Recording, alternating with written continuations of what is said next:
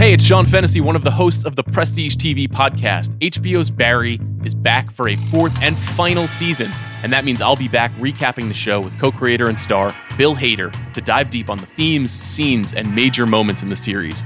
Bill will provide insight into how every episode was made and why it's ending. New Prestige TV Barry recaps will go live every Sunday night when the episode ends, so make sure you're subscribed to the Prestige TV podcast wherever you get your podcasts. You could spend the weekend doing the same old whatever, or you could conquer the weekend in the all-new Hyundai Santa Fe. Visit HyundaiUSA.com for more details. Hyundai, there's joy in every journey. This episode is brought to you by Atlassian. Atlassian software like Jira, Confluence, and Trello help power global collaboration for all teams so they can accomplish everything that's impossible alone. Because individually we're great, but together we're so much better. Learn how to unleash the potential of your team at Atlassian.com. A T L A S S I A N.com. Atlassian. Tap the banner or visit this episode's page to learn more. All right, like Newcastle in the Champions League, we are back. This is hmm. the Ringer Gambling Show. I'm Steve Ceruti, as always, joined by the great Paul Carr of True Media. Paul, Newcastle, last time they were in the Champions League, uh, 2002, 2003. What were you doing? I had just graduated from college, so I was doing high school games on TV, producing sports talk radio in Topeka, Kansas, and writing for the local newspaper. There you go. Back in the day, newspapers, throwback. Yeah. how old this thing Yeah, is. remember those? uh, yeah, I was I was in high school. I think I was a freshman in high school. Probably also trying to write for a newspaper somewhere. Um, trying to figure out what I was doing with my life, playing high school football. I don't even think I liked soccer. That was the funny thing. I was like a late bloomer to soccer, Paul. Like I did, I grew up. You know, I think we've talked about this: football, baseball, Yeah. basketball, the whole thing. And I, soccer was always kind of an afterthought. And I really got into soccer in like the 06 World Cup. So this was before all that even happened. I was probably making fun of soccer at this point. Yeah, it's funny. 0203 would have been like the first Champions League season I was like all in on um, because I really learned about it in college. I was a late comer to it also. And that was, so that, again, that was the first year out of college. I had a lot of free afternoons. So, you know, your Derek Rae and Tommy Smyths on E Yep. ESPN for ESPN2 for Champions League. Watched all those games, taped a lot of the games on VHS tapes so I could watch them later because they weren't easy to find otherwise. So that was really my first full, like, totally into this Champions League season. And so my brother and I were all into it. And then the 03 final was that dreadful one between Milan and Juventus that ended, I think, nil nil and went to penalties. And it was just, it was your classic Italian Yep. stalemate. And my brother and I were all pumped. We had a kind of party for it and nothing happened. And we were very displeased with everything. Yeah, it's always a bummer when you're like, "Hey guys, like let's this is big soccer match, like let's watch Mhm. it," and then it's like a nil nil, which is why I was so excited that the World Cup final, which was you know obviously Messi versus Mbappe, Argentina versus France, like it is everything on paper that you would have wanted. I was just like, just don't be a nil nil, just don't, just be, and it ended. Obviously, it was one of the best games in any sport. I mean, Bill Simmons, obviously the Ringer's own Mister, the boss man himself. Was texting me throughout, being like, "This is insane! Like, this is one of the best. This is one of the top five sporting events I could remember in the last Yeah. like ten years." I'm like, "Thank God, thank God it lived up to the hype." Because you just hate to see a nil nil when you try to get all your friends in on it. Oh, but and uh, I- in my, from back to the ESPN days, whenever there was a giant match, Champions League final, whatever it is, just somebody score a goal. Yep, You know, we don't need the jokes. Uh, I'm same thing. World Cup final in 2010, just like don't go to penalties nil nil, and Iniesta saves the day. Same thing in 2014, Götze saves the day. Just like somebody score a goal, so this feels to the you know non soccer fan or the soccer hater like a you know whatever real championship match. That's all we ask. Yep. Yeah. Soccer hater. That would be that would have been me back in 2002, Paul. So I would have been like, wow, this sport sucks. Losers, no scoring. Little did I know I was the ugly, dumb American who didn't actually understand how the sport worked. But back to Newcastle. I mean, this is, I mean, listen, putting aside all of the, you know, extracurricular whatever stuff, because I don't really have any, we've talked about it. I don't want to get into it anymore. But it is kind of cool because it opens them up for a lot of interesting players and things this Mhm. offseason. I mean, when you get Champions League football, like players want to play for your club and they've certainly got the money. There's been a lot of rumors Yeah. flying around, whether it's like, you know, Neymar's been on the on the on the uh on the rumor mill. Um, a lot of big names. And you know, it's kind of cool to see one of the the last time I think what we had a non-big 16 make it was Leicester when they won the title, I believe. Mhm. So Yep. uh so this is kind of exciting. I think to me, they're the most interesting team in Europe this offseason because it's a complete unknown. They obviously have all the Saudi money. We don't know what they're going to do with it. Uh, how do you, you know, Eddie Howe gonna how are you gonna handle whatever happens? How's that gonna go down? We just don't know. They could go nuts and, like you said, bring in Neymar or some star like that. They could do nothing and just kind of inch their way up, which I kind of doubt, but it's it's on the table at least. So what they do with all this money both from Saudi Arabia, from Champions League, all that stuff is going to be probably my top storyline for Europe this offseason. Yeah. And, you know, what's weird is it's so ahead of schedule, too. I mean, the league mm-hmm. sort of like opened up. It's, you know, we had Tottenham's obviously, you know, been in a nosedive in the last couple months. Chelsea, you know, just getting blasted 4 0 or 4 1, I should say. They scored. They ruined your, they, ru- they ruined your to nil bet. Sorry, Paul. Ah, um, jerks. But they, I mean, they're just an absolute disaster. So there is like a nice window, but I don't think anybody saw because this squad isn't that much different from right. the one that was battling relegation like what 18 months ago or so. Mm-hmm. Uh, and you know, it's just the, the, the job that Eddie Howe has done. Yeah, sure they've they've brought in Bruno, obviously in the midfield, who's been fantastic. They've brought in uh, Isak, who's you know has has been injured in and out of the lineup, but I mean they still have a lot of those guys like Almiron and um, Callum Wilson who have you know been on the team for a while and have just been unbelievable. Yeah. Uh, so they've done an incredible job, like kind of building that team, not spending like the the millions and millions and millions or billions of dollars that everybody thought they were going to splash. They've done a good job. They've basically been the opposite of what Everton did when they got money. And it's not like they've been running hot. You know, expected goal difference this year, they're actually second in the Premier League, ahead of Arsenal, you know, a decent bit behind Man City, ahead of Arsenal by a handful of goals. So you could probably make a case they're the second best team. Not necessarily going to make it because it's pretty close with where they are compared to Arsenal. But point being, this is not a fluke. They have played well. They have generated the scoring chances. They've been solid defensively, and they very deservedly will be in Champions League next year. Yeah, and obviously the loss uh, that I was just mentioning about Chelsea that puts Manchester United in the Champions League as well. So the Champions League for the Premier League is set. Obviously, Manchester City, Arsenal already qualifying, Newcastle qualifying over the weekend, and this officially knocks Liverpool out of contention. So there will be no drama going into the final weekend for at least the top four places. And I think it's about right. I think I think United probably deserved it. Liverpool, I, we, you and I all season were like, oh, they're going to get that fourth spot. They're going to get that fourth spot. But the odds actually were never great enough to really bet it. I just thought it was going to happen, but they do end up coming up short. I think that feels right. So we'll talk about some of the other European places. Um, we, we want to get into Brighton, who are now in Europe. Right. Um, there's still going to be a battle for the the uh, the Conference League spot, which is actually like a sneaky kind of fun spot um, for especially if you're you know a, a, a Villa Sicko. or yeah. I mean, listen, as a Roma fan and they won it, like I yeah, talk yeah. shit about it. Now I'm like, hey, this actually was kind of fun. I enjoyed the yeah, ride. Uh, so we'll get to that in a bit. Um, we're also going to get into BVB potentially ending. I mean, they're heavy, heavy favorites to basically now win the Bundesliga title after Bayern lost to Leverkusen. Um, I'm sorry, to to Leipzig over the weekend. And, you know, we can get into the repercussions of that and kind of how to bet that because both of those teams are massive, including BVB is a massive, massive favorite against Mainz. So we'll see how that goes.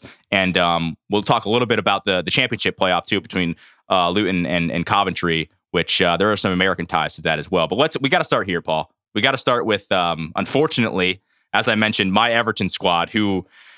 Uh, they are they are the the heavy favorite, weirdly, to not be relegated um, it's basically right. three team, uh, two teams for three spots. So the table right now sits at Everton. They've got 33 points, Leicester 31, and Leeds 31. Vegas would tell you that Everton are a massive favorite. I mean, plus 320 to stay up, Leicester minus 550, Leeds minus 2000. I mean, I, I we'll get into it a little bit. I don't think there's really any way that Leeds realistically stay up. I think it's probably between Everton and Leicester. Um, I, first and first and foremost, basically Everton just need to win and get in. Like if they they win, and they they they're the only team that controls their own destiny. That's great but they're playing at home, a place that can be incredibly toxic. Paul, I'm just nervous, man. I know like Vegas has them at, I think, oh, uh, they're a minus 220 favorite to win. Bournemouth's plus 500 to win that game. Bournemouth have won 7 1 uh, on aggregate, basically, in the first two games that they played against Everton this season.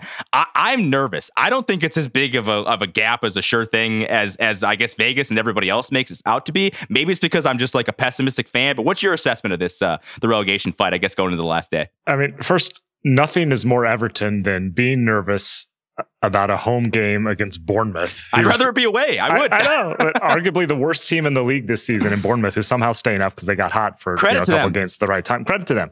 Um, I, I mean, for Everton, I think it's just that you know you're going to trust Leeds that doesn't probably won't have Bamford or Rodrigo to do anything.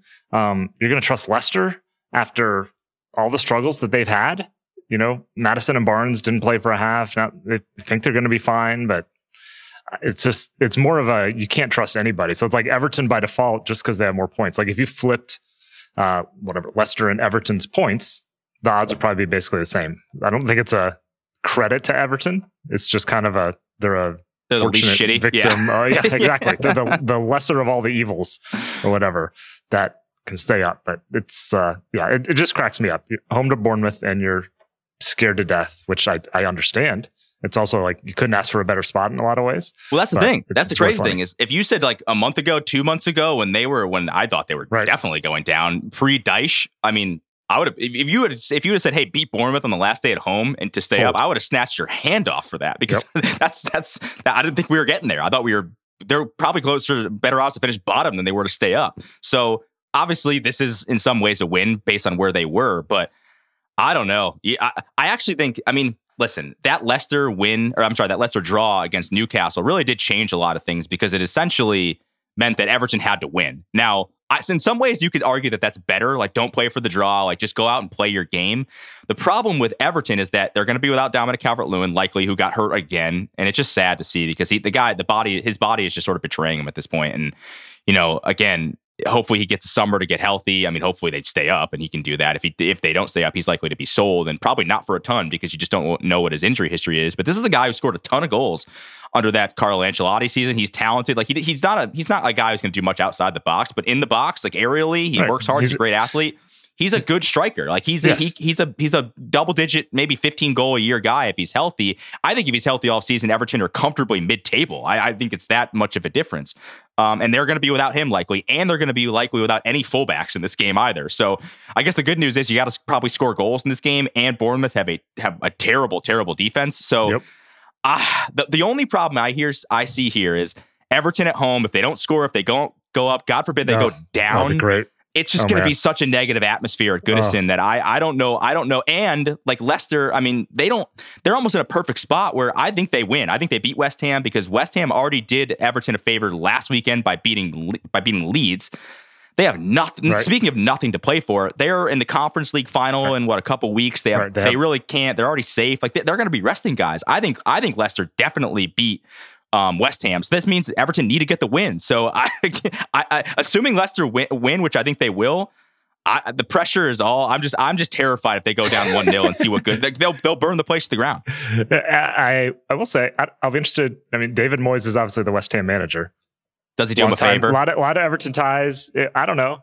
I mean, they do have time. It's not like they're playing the uh, final, you know, three to, in midweek next week or something like that. So they have a little time uh, as far as that goes. That that would be interesting to me. And but yeah, Everton is just the the defense.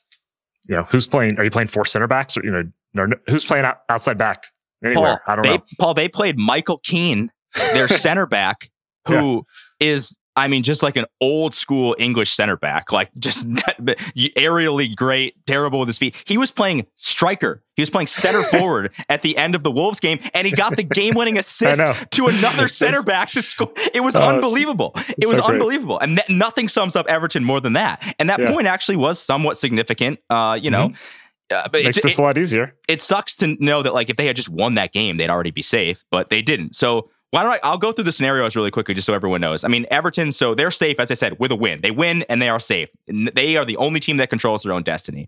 They also go. They also are safe with a draw and a Leicester and Leeds non-win because, Mhm. and then you get into Leeds goal differential, but it, Leeds likely aren't going to win by a ton of goals against Spurs. I actually think Spurs probably win that game. Yeah, it's like double Um, digits. Leeds has to win by. And if everybody loses, which is still possible, Everton stay up. That would be the best Right. scenario, I think, in my head. Uh, Leicester, they have to win, and Everton basically have to drop points. They have to draw or lose, uh, Yep. or and Leeds can't win by like eleven goals. Oh, so yeah, that's we're- we're not throwing- going. that's not not, happening. not going to happen. Um, and then Leeds can stay up by uh, a win, and Everton and Leicester have to lose, or there's a bunch of different goal differential stuff that I won't even get into. So Yeah. those are kind of the scenarios. Obviously, yeah, like on the surface, you go, oh. Everton win at home, like that's the that's that's probably a shoe in. Right. I don't know. This, this is a team that's won, I think, what four games since twenty since in Yeah. twenty twenty three. To asking them to win any game is difficult, let alone a must win game at the end of the season. Yeah, I think if there's a bet, and I don't think I'm going to play this, this will not be one of my best bets, but if there's a bet to be made, it's really on either Leicester to stay up or Everton to go down or both. You know, Everton to go down is around plus 300, give or take. Leicester to stay up is around plus 400. I think that's the play just because crazy things can and do and will happen. I don't put a whole lot of stock in the, you know, it's a must win game. They're going to play super well sort of thing. Um, because somebody said if it's a if your team's in a must win spot, they must not be very good, which is Correct. pretty much the story of this relegation race. Uh, so yeah, so if there's a play to make, I think that's it. If you if you need a bet to have some rooting interest, it's either on Everton to go down or Leicester to stay up. But here's the thing, Paul. I was looking at this. So yeah, like Everton to go down is plus 320 on FanDuel. Right. But they have Bournemouth to win at plus 550. I, I would probably sure the draw could could potentially screw you there, but Yeah. I don't see a draw. Like I, I, I think they're either going to win this game or they're going to lose it. Because like if they go down one 0 I could see them going down two 0 I could see it getting out of hand. And again, Yeah. I you can call. I, maybe I'm biased here. Maybe I'm too close to the situation. Maybe I've, Everton have touched me, and I've just I'm I'm pessimistic forever because I'll just never trust this team, which I think you shouldn't.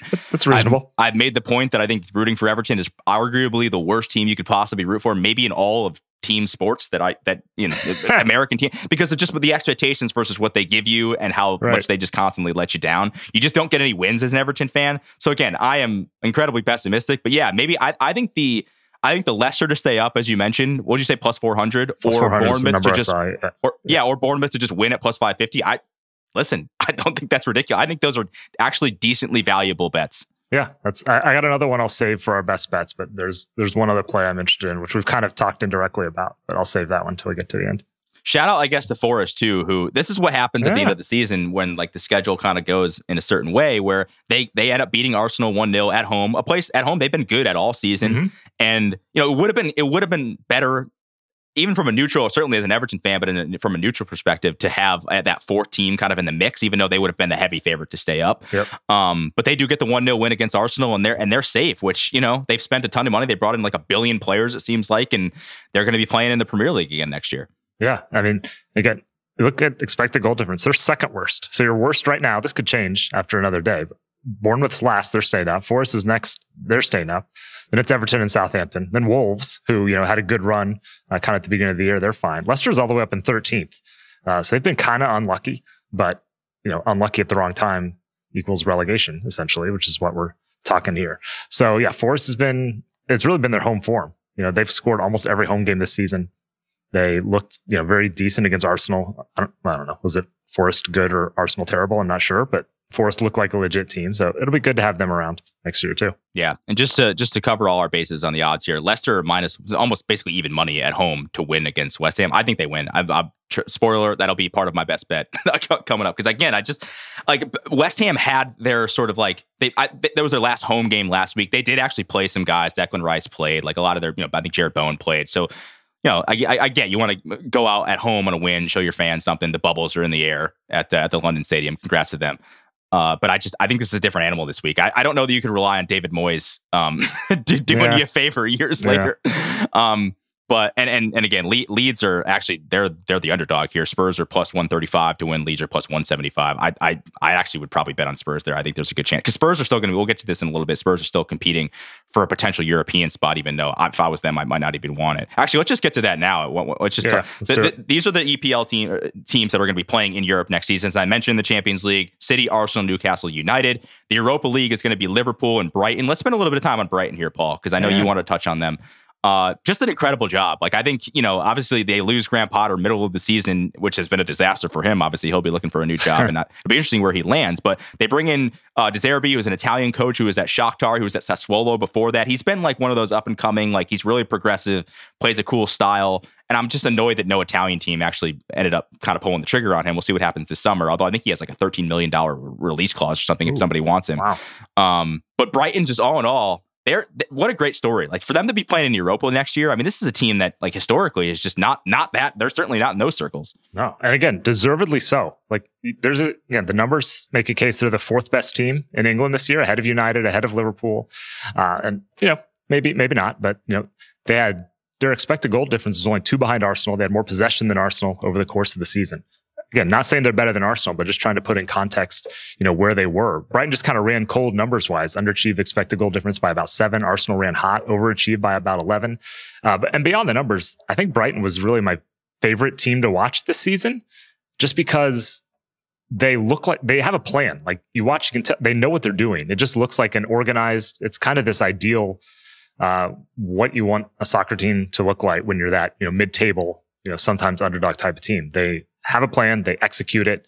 Uh, and it is very kind of, you reference, very kind of Italian, but not, I don't mean that in a defensive way. I just mean like in the way that it, they have a They're firm drilled. structure. Yeah. Yeah. You can just tell, you know, you watch a lot of your classic Italian teams, Napoli, even for example, this season. the dr- the run the run drills, the run patterns almost sometimes when everything's clicking. It looks super easy, and Brighton looked like that at times this year. So you know, Evan Ferguson, uh, 18 years old, Irishman, might be going to Tottenham. They could do a lot worse than trying to bring someone in like if him. I was him, I, no way. But, no, if I'm him, I, hard no for hard no to go uh, to Tottenham. No, no, I, will no, say at Brighton for a couple mean, years. I could easily say, why would you go to a worse team? But you know, yeah, I mean, it's 100 percent true at the moment. Yeah, yeah. I don't think yeah. anytime. I don't think Tottenham's going to be back anytime soon. The, the, interesting thing about Brighton is like, do they? How many guys do they keep this right. summer? Right? right. And you know, it's rumored that Caicedo, who's their fantastic Ecuadorian midfielder, um, who else am I am I blanking? Mac Allister, oh, uh, you Mac Allister going to go somewhere. Yeah, Liverpool. Yeah. It's like, can they? Can they one hold on to maybe one of those guys? Likely it'll be. I mean, Caicedo wanted to leave. He wanted to go to Arsenal. I think at the, in in January. It seems like Mac Allister to Liverpool is like a thing that's probably going to happen, or at least somewhere um, for for big big money. Both of these guys, and this is also a club mm-hmm. that's been able to, you know, they've they sold you know Cucurella and they end up with you know Estupiñán, and he's better basically at, yep. on that like left sided, whether it's like a wing back or left back, whatever uh, position you want to call it, whatever uh, formation they're playing. They're really good at sort of replenishing. But I'm interested to see like what they do, like what the, you know they'll have some money to spend, likely from player sales and from just being in Europe again, um, and for finishing you know what sixth in the league this year. So can they sort of like that's always the issue. Like remember a couple years ago, Burnley were in the Europa League a mm-hmm. couple years yeah, ago, but the problem the problem is that you know when you have that extra competition, like then it's about squad depth and like can they actually do that and and and and kind of fight on multiple fronts. Obviously, the two you know cups in England, the league schedule in England, in the Premier League, and in uh, the Europa League. It'll be interesting to see, but I'll be rooting for them because they're again they are they they prove that you don't have to play. No offense, like the old Burnley to be like a, a, smaller side and still have success or stay up in the league. You can play a possession, you know, kind of modern style.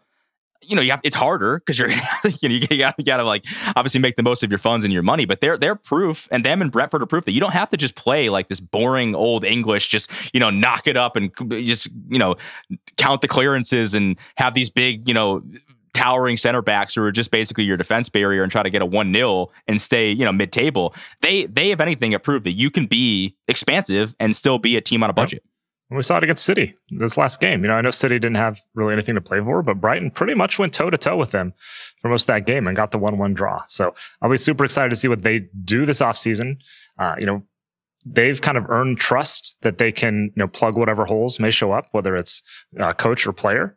So, you know, I, I think they sell two, three of those guys for 50, 100 million, whatever it is each. I kind of believe that they can just plug in the, the next guy or find the right piece to plug in there. So yeah, they're another team that'll be really interesting to see how much, how active they are kind of on both sides of the transfer scales this offseason and what they can do with that next year. And then Liverpool, the other team in uh, the Europa League, they'll probably be favorites to win the Europa League. I'd imagine next year they're going to be probably so. the best. Yeah. You know, we'll see who the drop off, who the teams that drop out of right. the Champions League are. I mean, that always. I, it was funny. Jose Mourinho had a very funny quote. I think it was before the second leg of the semifinal against Leverkusen that Roma had already won the Europa League because all three of the other teams were dropout or dropouts from the Champions League. Right. So he's like, yeah, we yeah. already won the Europa League. So there you go. It's a good um, Jose quote. It is. It's fantastic. Uh, and you know, we'll get we'll do a little bit more on obviously the Europa League finals next week. We'll have a pod before that to break that down the FA Cup um, final as well between uh, the two Manchester clubs. But Liverpool, you know, it, it's going to be a bit weird not seeing them in the Champions League next year. Yeah, it's uh, it's really just interesting. It's a this season has turned into a, maybe an inflection point for Liverpool. Like, where do they go from here? You know, they have obviously have pieces they have to replace. You know, they, had some bad luck with injuries, but you know, Van Dijk looks like he's over the hill now. Uh, you know, almost everybody that has been part of this run for the past five years. I mean, Salah really, I guess, didn't appear to have dropped off all that much, but he's approaching wherever that cliff is. Maybe it's next year, maybe it's four years from now. I don't know. So they got to, they have to look at almost every position on that team and figure out like, do we have the guys for the next two, three years? Do we need to get a stopgap? Do we have the right youngsters coming in? Can we go sign somebody? They have a ton of decisions that they're going to have to make and get a good chunk of them right to move back up next year. This episode is brought to you by Jiffy Lube. Cars can be a big investment, so it's important to take care of them. I once got a car that I started out with 25,000 miles on. I got it to over 200,000 miles because I took care of it. You know how you take care of a car? You take care of the maintenance, the oil, the brakes, all that stuff. And if you don't, you can have a car just completely fall apart. When your car needs maintenance, head to Jiffy Lube. They provide automotive excellence at speed. Get your oil change, brakes checked, tons of other multi care services. It's all done by expertly trained technicians who actually care about taking care of you and your car. Jiffy Lube, car more. To find coupons and start an instant online estimate, visit jiffylube.com. This episode is brought to you by Hotels.com. I was traveling internationally last year. I was in Mallorca. I didn't know the island well. I said, let me head to the north, head towards the water. Let me go on hotels.com and see what they have available. Something preferably on the beach, maybe even a gym. Not only did I get those things, there was a kids session with exercise, gymnastics in the water, pony rides, a train. It had everything, and I didn't even want any of those things. But at least I knew they were there just in case I changed my mind. And now finding the perfect hotel has never been easier thanks to the hotels.com app. Whether you're looking for a family friendly, right, all inclusive or a relaxing spa weekend, you can find exactly what you need and compare hotel prices, ratings, and amenities side by side. So start planning your next getaway and find your perfect somewhere in the hotels.com app. All right, let's get to the other competition then too. So this is the Conference League spots. Uh, it's basically a battle between three teams. Aston Villa currently in seventh with 58 points. Tottenham 57 points. Brentford 56 points. Villa play Brighton, so Brighton has nothing to play for. But you know, uh, still, Brighton. still, you know, we saw it against City. Like they're still playing some of their B squad, and they're they're very talented players. As I mentioned, Tottenham are playing Leeds, so Tottenham do still have something to play for here. I I, I think they'd still want to get into Europe. I mean, they they dropped out of the Conference League a couple years ago when they were probably the heavy favorites going into it. And then Brentford without Ivan Toney, who is now suspended finally for his uh, betting escapades. we'll, we'll all those tips, all those tips he gave us already. yeah, we'll see. We'll see how that turns out. And they're playing Manchester City, who again have nothing to play for, but it's still Manchester City. Their B squad is still awesome. So I don't know. What do you? I I I got to be honest. Like I kind of I kind of like Villa. Villa have been playing incredibly well. They're obviously in pole position. If they get a win, they control their own destiny, and they're in that spot. Well, that would be another incredible story from a team that was really bottom of the table, kind of in the relegation scrap under Gerrard, and then you know gets Unai Emery, and all of a sudden they're the hottest team in the league. Yeah, I think you have to lean Villa because I mean I know you said you kind of like Tottenham to win. Is that I don't I still don't trust Tottenham at all. Yeah. And Brentford, you know, I think Brentford might be the best of these three teams but they're playing Man City. And again, it doesn't really matter unless they're calling up, you know, guys from the U17s or something. It's still a formidable team that's going to be better than whoever uh, Brentford can put out on the field. So I think it's got to be Villa the way that they have played lately. Uh, have enough guys healthy that this should be a, should be fine from that perspective. So I think Villa's got to be the favorite. I I guess it's good. You know, you get back into Europe in some capacity, and you hope it's a stepping stone to Europa or even better next year. If I'm Spurs, I don't even want to be in the conference league. I don't think so. Like I, what's what? I'd rather just new coach. It seems Pochettino is is I don't. It's not official, but it's basically official. It seems like he's going to come in. Um, or I'm sorry, no, I'm, I'm thinking of uh, I'm thinking of Chelsea. They don't have a manager yet, so right. there's no real, you know, it's uh, who really wants that job. That job to me is more attractive if you don't have to play those extra, like what is it, half mm-hmm. dozen, dozen games next right. year in a competition that you know let's be honest, like does it would be a trophy. Listen, Tottenham would take any trophy at this point because they haven't That's won true. one in God That's knows true. how long. But for a coach to come in and just have to concentrate on the league schedule and you know kind of getting that right it's almost like i'm not gonna i'm not saying that they'll do this but it was like antonio conte coming in with chelsea a couple years ago when they finished i think 10th and he didn't have anything right. to worry about other than the league and they won the league so right. for me if i'm spurs like i think like i said i think they'll i think they I think they'll still try, and you know it's against the last game of the season. It might be Harry Kane's last game in a Tottenham shirt, but I, I don't, I don't want to be in this. I don't, don't want to. I don't want to finish seventh. I mean, the money's not significant as far as I know, to get I mean, obviously get a few more home games, you get a little bit of gate from that, but you're not getting a ton of money from the competition itself. So yeah, uh, pass on. It's different if you're Brentford, if you're Aston Villa, where mm-hmm. you haven't been in Europe much if ever lately. And you can again, that is a stepping stone. And it might let maybe it does help you get a guy or two you might not get otherwise from a recruiting standpoint. But Tottenham is at least likes to think of themselves as a bigger club than that. And if I don't think there's a ton of upside. Obviously, you know, you get deep in the competition, it's a different animal. But yeah, you might as well try to, to get it. there is right. It's more treacherous. It's almost like a it's just an international version of your your League Cup or whatever you want to say. Um, so yeah, I, I, would think Villa is your favorite, and because it means something to them, and Tottenham, yeah, kind of whatever. It was like last year. You know, Roma were maybe a little bit too big to to win that competition. Yeah. Like again, as a Rome fan, I'll take the I'll take it. I'm very excited to be in the in the yeah. Europa League final this season. That would be a much I think more appropriate trophy. But I think the final this year for the Conference League, Fiorentina versus West Ham, that's a fantastic final. That's Yeah. awesome. Two kind of like weird teams. Like Fiorentina's a you know somewhat historically relevant team, but is you know a, a- not one of the bigger fish in Italy. And West Ham, you know, team with some money that's not had a great league year, but I think that's a fantastic final on paper. I think it's I a- think both finals are great, the Europa League and the Conference League. It's a lot like the NIT in college basketball. You know, no one really pays too much attention from a fan standpoint until you get to those Final Four in New York, and you're like, all right, we're in Madison Square Garden. There's usually you know two, four teams that are you know known, whether it's a brand or name, whatever it is, and it's kind of fun by then. Uh, Conference League. I think is very similar. The group stage is kind of okay, and then once you get to a knockout stage, you got a bracket and kind of see where things might be going. There's at least some interest, or at least that's that's how I attack it from my perspective. Except the, the only thing is, you know, in the in the NIT, you don't get an automatic bid to the Right. NCAA tournament the next year. In Right. this, like if you win the Europa Right, League, you get an automatic. Like both Sevilla Yes. and Roma, they are not going to finish top four. The winner of this is in the Champions League next year. it's that was massive a for both great teams. Thing, great move by UEFA to do that a few Mhm. years ago. It's it's yeah, it, there's not much risk. You yeah, you're going to get somebody there who's going to be excited about it one way or the other, probably. You know, unless you get like a Barcelona's terrible and they make a run to the final or something and they're in anyway. But yeah, it's it's just it's great to add a little bit more stakes and and you can see it just in coverage and the way coaches and players talk about it. Even you know several rounds before the final, they're like, oh well, this is our way to get back to Champions League. And it seems like that mindset's trickled down into the the people playing the games, which is a good sign. And so, yeah, I'll, I'll give you UEFA kudos for doing something well. Yeah, they did one thing. One thing. We'll Yeah, give, we don't give them credit often, but you did you did something all right here. Um, all right, let's get to this is I guess nicknamed like the richest game in the world. Um, Yeah. Once a year, we've got the championship playoff final between Luton Town and Coventry City. Uh, Burnley and Sheffield already promoted to the Premier League, but these are the two teams in the final of the playoff. Uh, Luton Town finished third, 10 points ahead of Coventry City, uh, who finished fifth.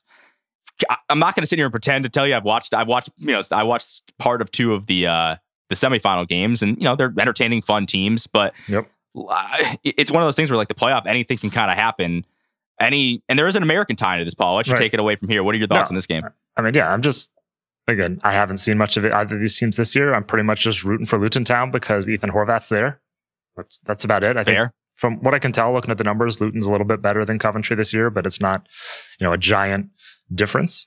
Uh, Luton hasn't been in the top flight in 30 years. Coventry was actually there in 2001, as recently as that. So they kind of fell out of the Premier League, you know, right before, I'll just say America caught Premier League fever for a variety of reasons. Uh, they do have American ties, though. Cobi Jones was there for a year. Roy Wegerle was there for three years in the mid 90s uh, at Coventry City. So there's some American ties, but that's almost, even though it's just over 20 years ago, it's like that's a whole generation or two of fans uh, that's different now. So, yes, I don't have a strong feel for this game uh, than just kind of from a fan selfish perspective, rooting for Luton Town for Horvath's uh, sake.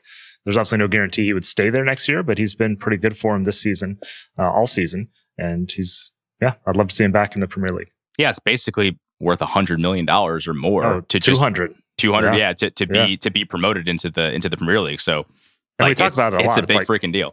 they're pretty much guaranteed 100 million for TV next year if they make it. And then you get 3 years of parachute payments where they give Yep. you more money to kind of ease the your way back into the second division and that's worth close to 100 million dollars. And that's ignoring, you know, you're going to sell tickets for higher prices, you're going to sell more merchandise, you're going to all this other kind of yep. ancillary income, your advertising, your sponsorships all going to bring in a lot more money. And have you seen Luton Town Stadium? It's terrible, right? Yeah, very small. yeah. Yeah, I mean it's it's not Sometimes that's League cool quality. though. Like that was But like yeah. remember remember Bourne like Bournemouth. What do they have? They have like eleven thousand people. Yeah. It's it's it's tiny, but it's like it's kind of cool when you like that. I, that's I what I- agree. that's a cool part of Italy when you know some of those smaller teams and they're like you know you have a, a club with this ancient stadium like by the water though it's like a waterfront stadium Mhm. and it's beautiful but it's like hundred years old hasn't been updated in forever. That's I kind of like some of the older English stadiums that are Oh, just tiny that haven't. It's it's it's you know it's some of the charm of of the actual league itself. You mentioned too. Yeah, so Coventry City were they were one of the founding members of the Premier League. They spent 9 years there. Um, but were relegated basically in 2001, haven't returned since. Luton Town have never actually played in the Premier League. They got Right, relegated. proper, yeah. They got relegated the season right before the Premier League started in 1992. So they are looking for their first. They've been in the top division before, but they've never been in the actual quote unquote Premier League. So, you know, two kind of like newish teams. Yeah, I can't say that these have been on my radar. It's just, it's like what we talked about last week the turnover in the Premier League of some of these teams. When we were talking about like Southampton the last time they weren't in the Premier League, like what the, or what the championship looked like it's crazy the turnover here. So you know, who knows? We might have Everton joining uh, the second division, and it'll be even be even more turnover Yeah, at the end. Luton Town Stadium just over ten thousand right now. They've been trying to you know renovate it for years. I've I have no idea if that's something that might happen before the season, but just from an atmosphere standpoint, I love it. It's such a contrast to your you know 60, 70,000 seat uh, Stamford Bridge or Etihad or wherever it might be. That it's great as long as you know, of course, it's safe and all those kind of security right. type of things. Yeah. And I, I, again, I don't know, but it's fun to see different grounds and even just you know you flip a game on TV and something just doesn't look right. You know, like the camera angle slightly Yeah, different. it's There's fewer Yeah. on the other side, whatever it is. Uh, that is kind of what makes things interesting. You have all these different things and different histories all over England. I think we we, we got to throw at least a little bit on Luton Town here then. So their their their money line plus 145, Coventry plus 220 in the draws plus 200. Just for our guy, they're the favorite. You know, they're getting plus money. Let's go, Ethan. You know, let's yeah, let's make us some money, Ethan. Let's do it. I'm not there's no no uh no statistics or analytics behind that. It's just all heart there for us. So Waving the out to- flag. Shout out to Luton Town. Um, all right, Bundesliga time. We Oof. had we talked about man, this was like a couple months ago. Remember, we were like, you can. I, I want to say you could get BVB to win the league for like an was like insane number. five or six hundred, maybe more. Yeah. Maybe I think it was more. I think it was closer to like plus. I mean, it was insane, like how much of a guarantee almost that Vegas and everybody thought Bayern winning the league was. And you have Bayern losing essentially last week, as I mentioned, to Leipzig. They lose control. Um, so now BVB basically just needs to win over Mainz on Saturday, and they are the Bundesliga title winners for the first time in 11 years since they did it, ending Bayern's absolutely dominant run, um, which just really hasn't been fun for the neutral. I kind of feel like it kind of it just sort of kills the league. It was it's really cool in Italy to see like four years, four different champions. Before that, it was Juve dominating. Now it's a much more open league. It's really fun.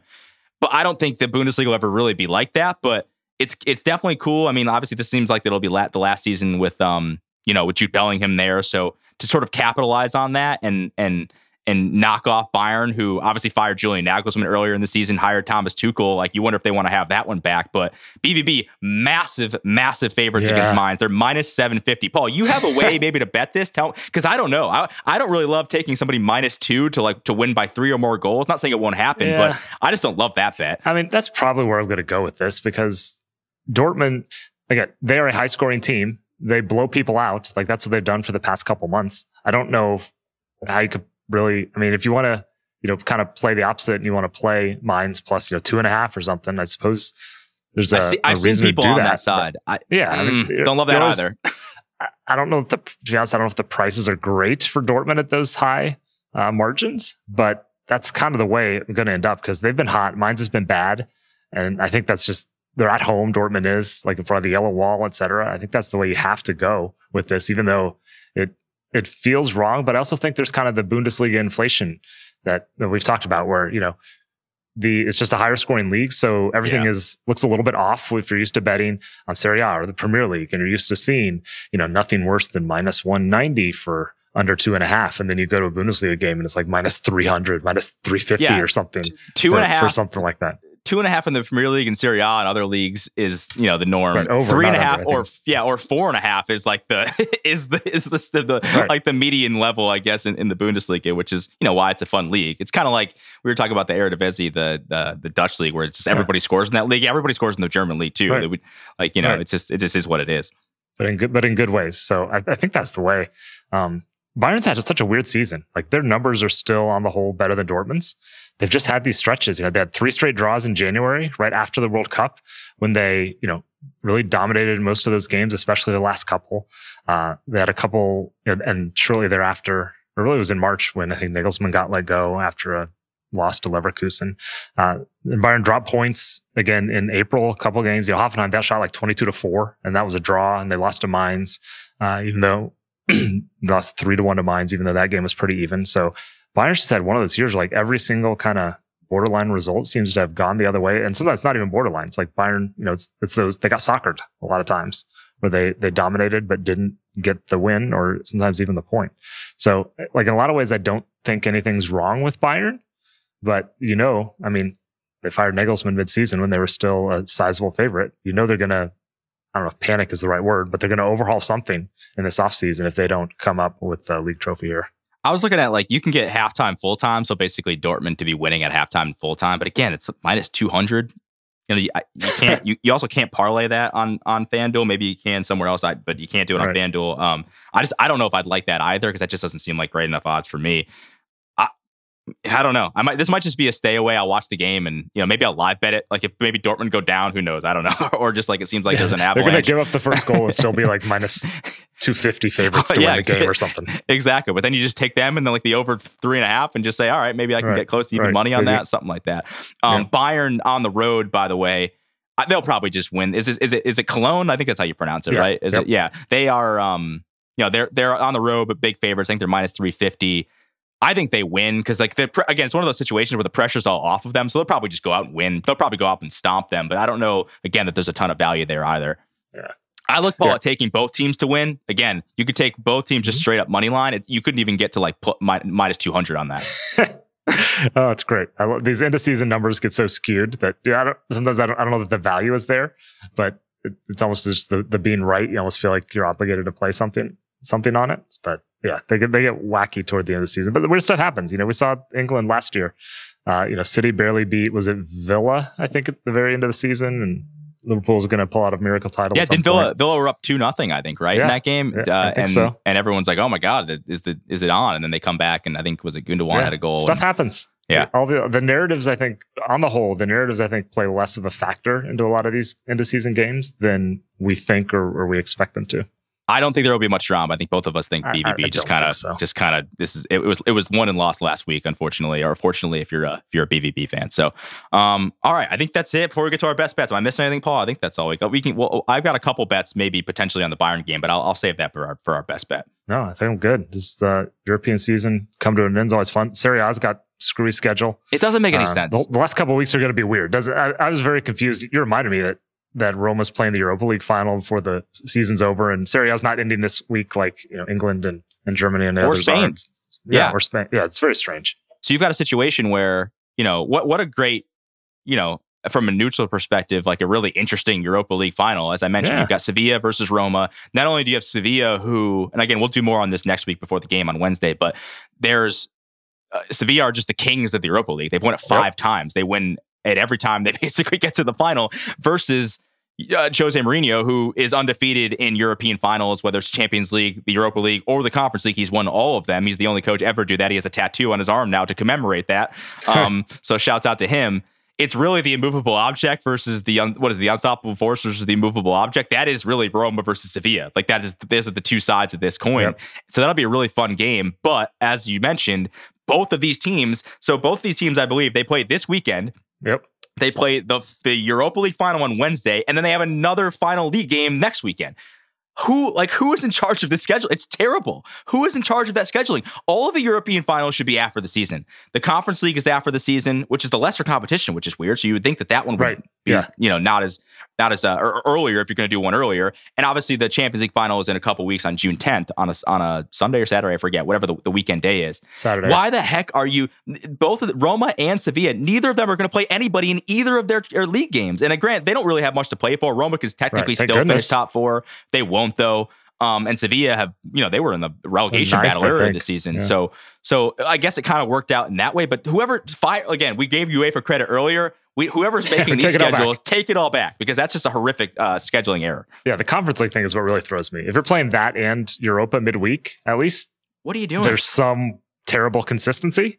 But yeah, this, doesn't make any sense. It'll be fun though. I tell you, that's a what an incredible, fun. Yeah. incredible Yeah, final. good so, one.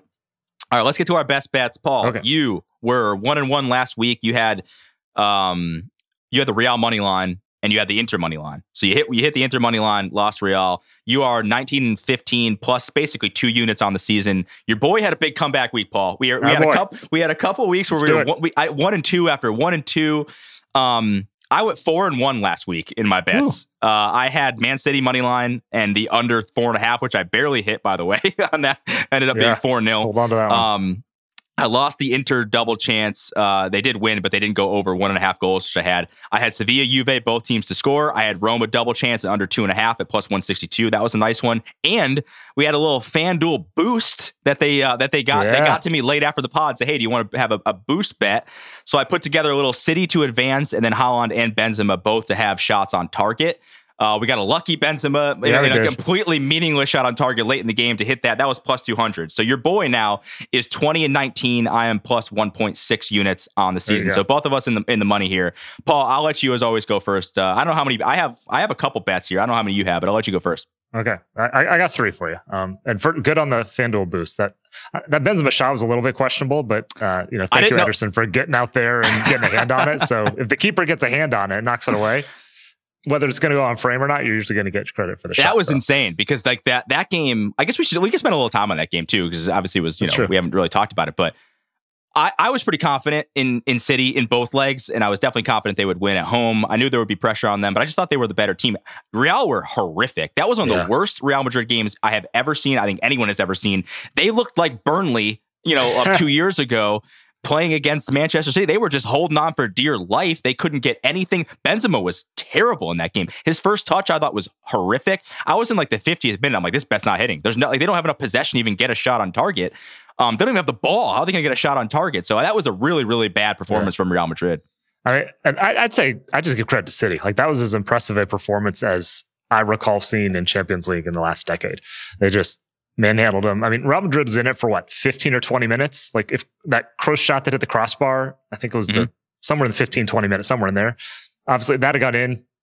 Things can be could be totally different. But after that, like they didn't do much at all. So uh it was just it's a nice it, again, it's kind of a narrative thing, but City just kind of, you know, cuts that off that Champions League dragon and you know, presumably marches on to the final where, where you think they're going to win en route to the treble. But we can touch more on that next week. But Yeah, we was, got uh, plenty of time. That was Yeah. a city. That was just that was again one of the best performances I've seen by any team in the last decade or so. yeah, when I mean when you start talking about like you know the best teams of all time, that mattered. That that performance, if they end up do winning the treble, which you know Right. they've still got two more trophies to win, they're going to be favorites in both of them, probably heavy favorites. That that that performance is like that's evidence, case in point as to like why you would say, hey, this team is one of the best teams of all time. Yep, that'll be Um, the game. So so yeah, we'll have plenty more time to break that down. But the, oh, the other thing too was we te- we were texting about this. I have no idea why Real Madrid were like, hey, let's bench Toni Rudiger to put in uh, Militao. Rudiger was didn't make sense. fantastic in the first match. I, I didn't get it. Um, so I, I'm not going to question Carlo Ancelotti because he is Mr. Calm, cool, and collected, and one of the best coaches Right. of all time. I didn't understand that decision at all. Right. Probably didn't matter. I mean, City probably still steamroll them, but I didn't understand that decision at all. All right, your first bet. All right, all right. We're going to start in the Premier League with relatively meaningless game. So here's the stat: seven straight seasons, at least one game on the final day has had at least six goals.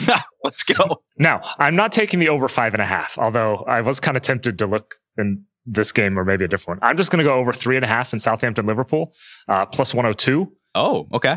The price there, I, I thought it'd be a little bit worse, but uh, yeah, I mean, it's Liverpool. They have a good offense and not a great defense. We know Southampton's not very good. Obviously, they're last place getting relegated. Just think there's going to be goals one way or the other. It's obviously a little bit of risk playing this before you see lineups Yeah. but uh, mostly on the Liverpool side. But honestly, like Liverpool's got to roll some guys who are pretty good at scoring out at forward, and Southampton's lineup I think is fairly irrelevant here. So yeah, over three and a half in Southampton, Liverpool plus one hundred two. Yeah, I don't hate that at all. I mean, you know, when you when when teams have nothing to play for, oftentimes there are goals. Like it's actually It's usually not that boring. So that's uh, that's not terrible at all. Um, and you, as you said, like Liverpool's backup top three is probably still capable of putting up four goals on their own. Uh, yeah. All right, I'm gonna go with th- this. Here it is. I, I teased it before. Yeah, Leicester yep. M- Leicester money line. I just think I think they win. They're minus 105 on the money line, but I'm gonna actually take them. I'm gonna take Leicester money line and the over one and a half. I think there'll be goals in this game. I think Leicester are they're both these teams aren't great defensively. Leicester are terrible defensively. So even if they give up a goal, I think Leicester win this game. I don't think man uh, I don't think West Ham have much to play for. They don't have anything to play for. So Leicester money line over one and a half goals. That's plus 123. It gives you a little bit more juice than just the minus 105. So give me that for my first best bet. Okay, so I'm going to my maybe one. an emotional hedge, by the way. A little bit of an emotional hedge thing right. for me. my second one, I'll, I'll, I'm going to your Everton game. Um, Everton Bournemouth, both teams score minus one hundred eight. The price I got here. Um, you know, Everton has given up the most expected goals of any team this season.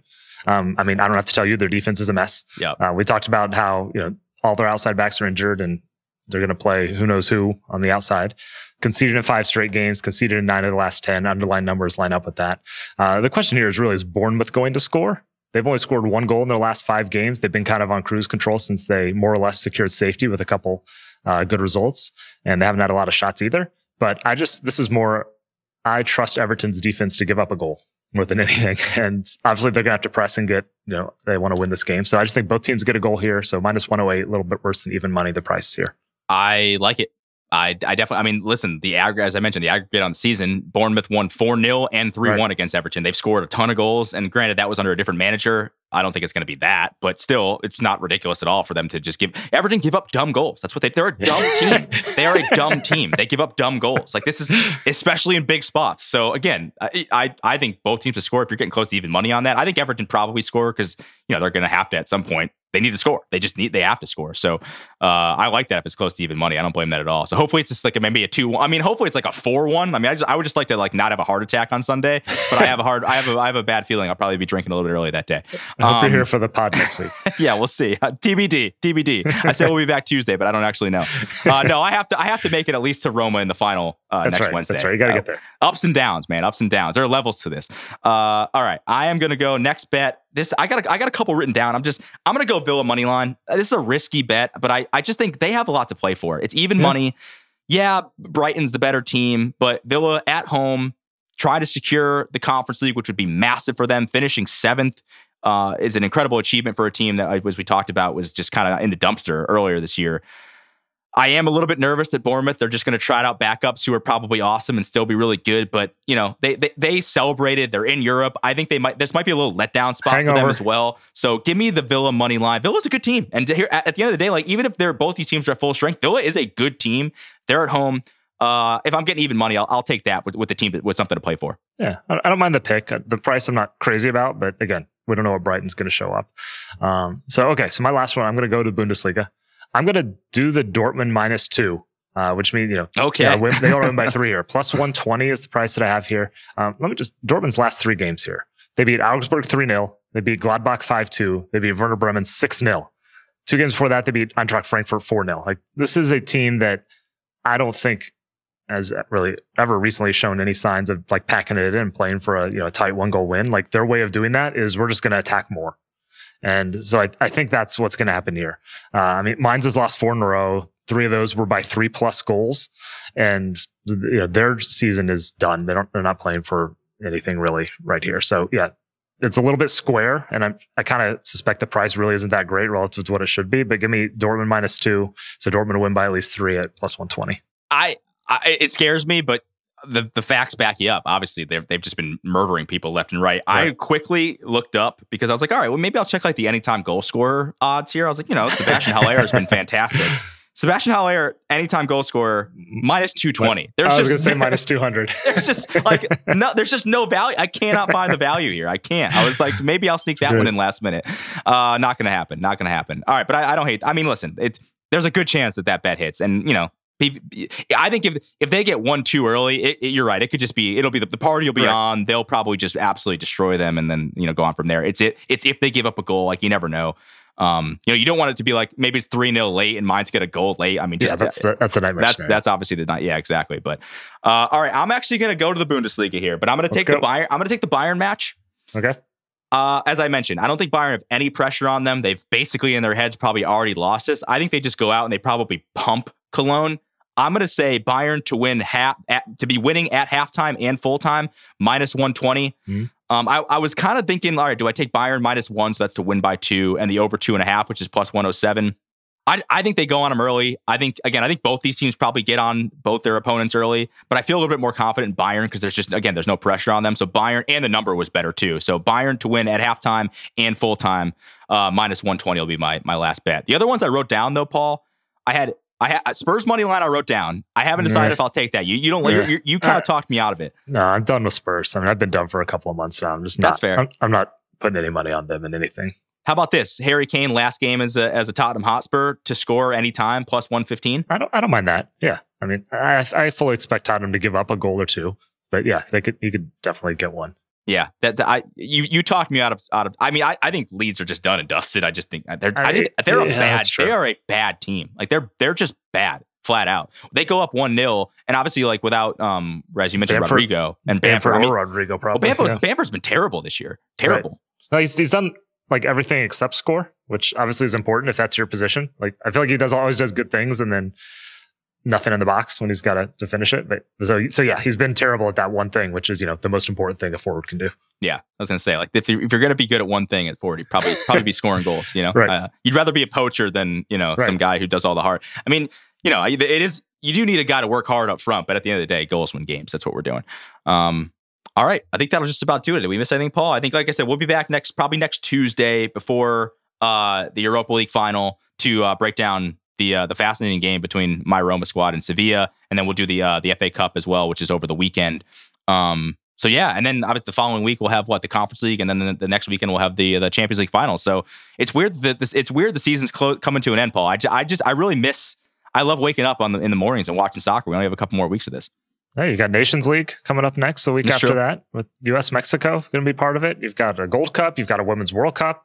Like, you're just going to need to decompress for a week or two, but things are going to kick back up pretty fast. That is true. That is true. And then honestly, like the soccer schedule, like we'll be back in mid August, so it'll be fine. Like we only have like a, it's it's these guys, man. They play way too many, way way way too many games. But to our delight, we love watching it. So, um, all right, well, that'll do it. Thanks to Paul Carr. Thanks as uh, thanks as always to our producer. Actually, we have Mike Wargon on the on producing today. So shout Thanks, out to Mike. Wargon, the Wargon Warrior, um, for producing this pod as well. Best of luck to everyone in their bets, and uh, we'll catch you in the middle of next week.